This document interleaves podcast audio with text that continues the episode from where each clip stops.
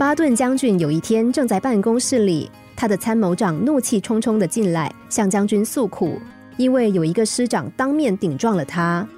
巴顿将军笑着对他说：“那你可以写一封信来责骂他，你可以让你心中的怒火完全释放出来。”参谋长回答：“说的对，我马上写。”他的信里用尽了尖酸和咒骂的语言，然后他很得意的拿着信让巴顿将军看。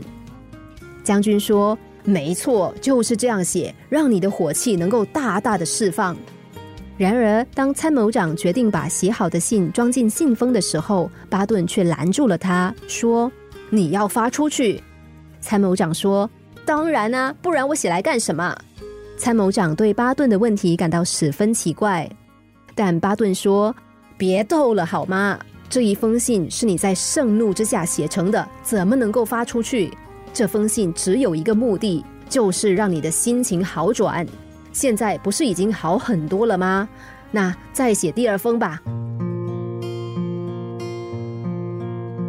其实，巴顿将军让参谋长写信，就是让他发泄自己的不良情绪的方式而已。只有让这种不良情绪得到释放，才能够不影响一个人的正常行为和思想。对于一个人来说，能够有效的控制情绪十分重要。因此，要想自己主导你的人生，首先就要学会控制你的情绪。情绪是我们对外部世界的看法的心理表现，而通常我们都说，你用什么样的眼光来看世界，也就能够得到什么样的结论。所以说，那些负面情绪的由来，更多的是因为我们自己内心中的消极心态。如果我们能够将我们的关注点集中在那些积极的事物上，那么我们就不会总有那么悲观的心态了。